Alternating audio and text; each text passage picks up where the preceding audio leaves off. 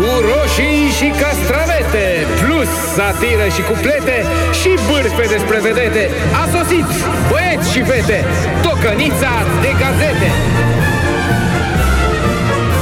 Tocănița de gazete Frunzuliță de castan se duc patru luni din an, asta înseamnă o treime și căldura nu mai vine. Pam, pam! Descoperă.ro ne spune că un informatician a calculat cea mai plictisitoare zi din istorie. Analizând 300 de milioane de fapte petrecute în decursul timpului, computerele au decis că 11 aprilie 1954 a fost ziua cu cele mai puține știri. Auzi, mai dragă Nina, ce spun copiii ăștia de la matinale fervescent. păi nu era nevoie să calculeze, că le spuneam eu, Neanelu. În 53 am intrat în PCR, iar în 54 eram la Institutul Energetic de la Moscova și nu era plictisitor deloc. Harașo. Acum e așa plictisitor că nici nu mă mai uit la emisiunile TV românești. Doamne, grea e viața când nu mai râzi. Ziarul adevărul.ro ne asigură că statul va plăti subvenții de mii de euro pentru cultivatorii de mirodenii.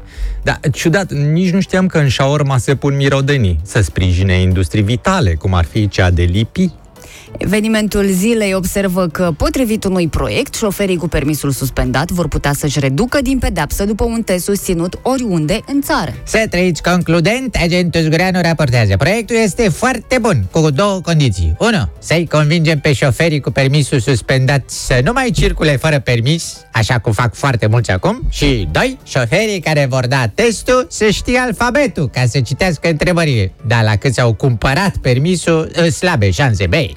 De când e miliția stăpână și pătrătoare?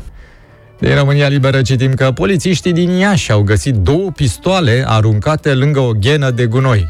Păi se poate, aruncați-le înăuntru, un pic de civilizație, că azi mâine ne trezim cu vreun tun lângă tomberoane.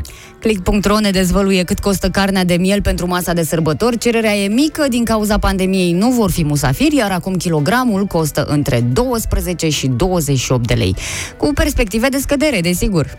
Cine hahalera care a stricat prețul la miei pe partea economică, vă spun eu că cel mai mare antrenor de miei de la Mihai Viteaz încoace sunt eu, eu stabilesc prețul, nu piața!